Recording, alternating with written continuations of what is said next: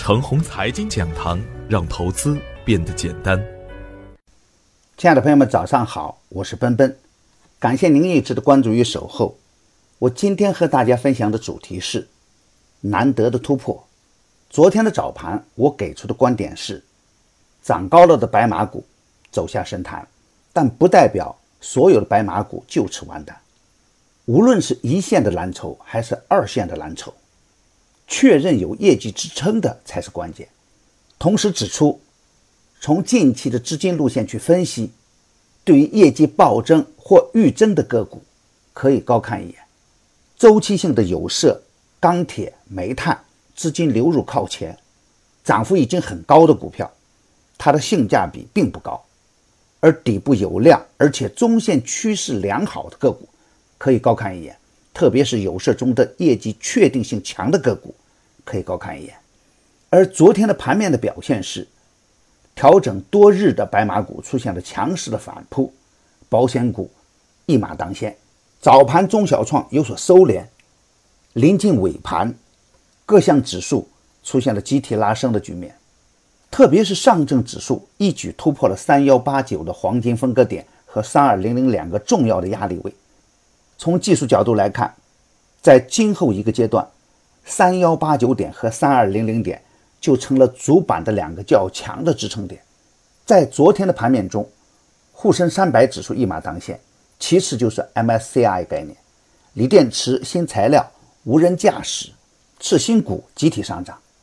超跌超卖的个股中，涨起来很容易，几乎不需要放量，特别是涨价概念股走得很稳当。在大盘整体走强的前提下。涨停的个股在增加，无人零售店的表现是最抢眼的。元旺股、新开普、神思电子、汇纳科技、科朗软件、明德电子牢牢地封在涨停板上。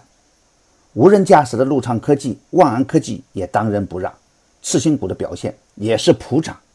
这里特别提一提次新股，在以往的经验中，次新股总是先于大盘调整，先于大盘启动。由于这个板块没有什么数据可查，所以普通的技术行不通，完全要看量能的表现和主力的心情。而今年有所不同的是，在金融去杠杆的大背景下，次新股的板块受到了较长时间的打压，又由于新股的超发，导致次新股的数量大幅度增加，它的稀缺性是值得怀疑的。但是这并不意味着次新股的整体是没有机会的。相反，正是因为可选的标的很多，那么这个板块的前途还是大有可为的。今天操作的要点是，无论是主板还是中小创，他们的反转形态都是确认的，只是增量资金差了一点。此时，底部的个股的上涨是一种必然，而个股的闪崩成了一种偶然，而追涨杀跌呢，就成了最次的操作习惯了。精选个股，逢低布局，耐心等待，就成了较为安全的操作方式。底部刚启动的票会有较大的上升空间，而已经涨高了的个股性价比也差很多。所以，高位的白马股也存在着回调的风险。如果是高位去站岗，不小心又会错过一轮较大的波段。当然，在增量资金总体不足的前提下。大盘还是会以局部的热点的形式来展现，震荡也一定是行情的主基调。启动横盘震荡，缩量回踩后再强势向上，会是底部个股的主要上行模式。所以啊，启动回踩的个股可以减仓，底部无量的高位走弱的坚决不干。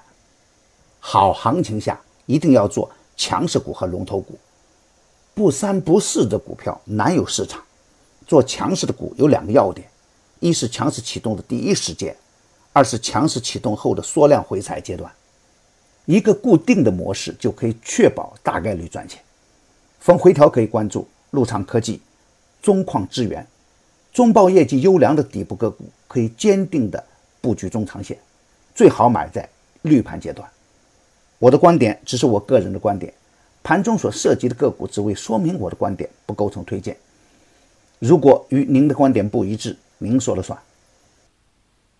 买《牛产成长秘籍》的课程，有精选的群服务赠送，那里有一线的操盘手实时在线答疑，还有精选的股票提供参考。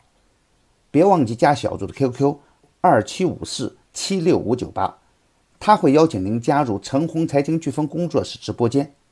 亲爱的朋友们，您的点赞、转发与打赏，都是我每天努力的动力源泉。也愿我的努力能为您提供可靠的信息资源。